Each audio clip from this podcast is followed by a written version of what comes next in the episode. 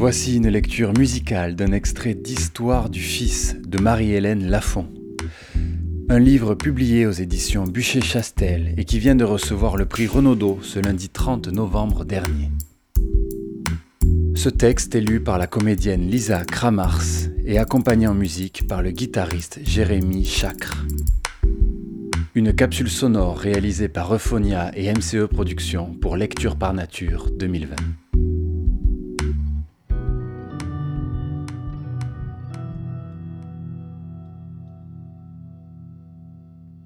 Les pieds nus d'Armand glissent sur le parquet. Il sent qu'il voudrait sauter d'un seul bond les six marches de l'escalier et se poser dans la cuisine sur l'épaule d'Antoinette, comme une hirondelle. Pour prendre patience jusqu'à ce que le carillon de la salle à manger sonne la demie, il s'applique à penser aux fraises, celles qu'Antoinette aura cueillies pour lui à Hambord, les premières. Antoinette revient pour les gros travaux. Elle est sans doute déjà arrivée. Elle lui a promis les premières fraises et Antoinette tient toujours ses promesses. Il a beaucoup pleuré quand elle est partie avec ce mari, qui est frisé, même si sa mère et la tante Marguerite lui ont expliqué que c'était normal, que les jeunes filles comme Antoinette, quand elles trouvent un mari, quittent les enfants dont elles s'occupent dans les maisons des autres pour suivre leur mari et habiter avec lui dans leur propre maison où elles auront des enfants à elles. Il faudrait pouvoir en parler à Antoinette aujourd'hui ou demain. Ensuite, elle repartira dès que la lessive sera finie et il ne sait pas quand elle reviendra.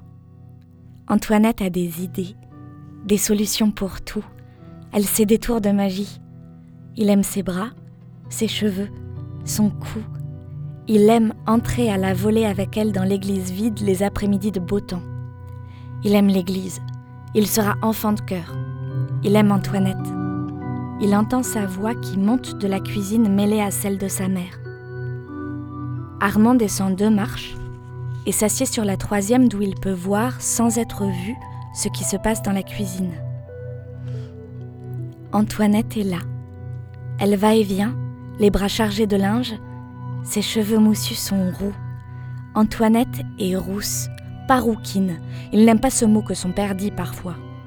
Antoinette est rousse, comme le renard qu'ils ont vu l'hiver dernier, sa mère et lui, en traversant le grand pré du Haut un soir de neige. Sa mère a serré sa main qu'elle tenait dans la sienne. Ils se sont arrêtés. Le renard aussi. Saisis, les trois. Ensuite, le bois a avalé la bête. Il n'est plus resté que ses traces à peine visibles sur la neige bleue et dure.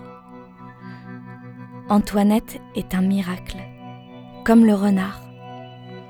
Son père tue les renards. Son père est chasseur. Plus tard, lui, il sera enfant de cœur et il ne chassera pas. Il ne veut pas tuer les bêtes, ni les renards magiques, ni les lièvres de velours, ni les chevreuils bondissants, ni les oiseaux. Aucun oiseau, surtout pas les oiseaux. Tout se bouscule à l'intérieur de lui. Les oiseaux, Antoinette la renarde, le vitrail de l'église, les fraises, il ne résiste pas. C'est trop de tout en une seule goulée.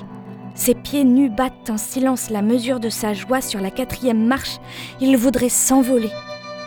Il aime se souvenir du dernier été, quand il ne savait pas encore qu'Antoinette partirait. Ils allaient les soirs, eux, les deux. Ils arrosaient les salades, surtout les salades. Ils suivaient Antoinette. Ils la respiraient dans l'odeur de la terre mouillée. Il avait des ailes. Il y aurait un autre été, bientôt. Mais Antoinette ne serait plus là.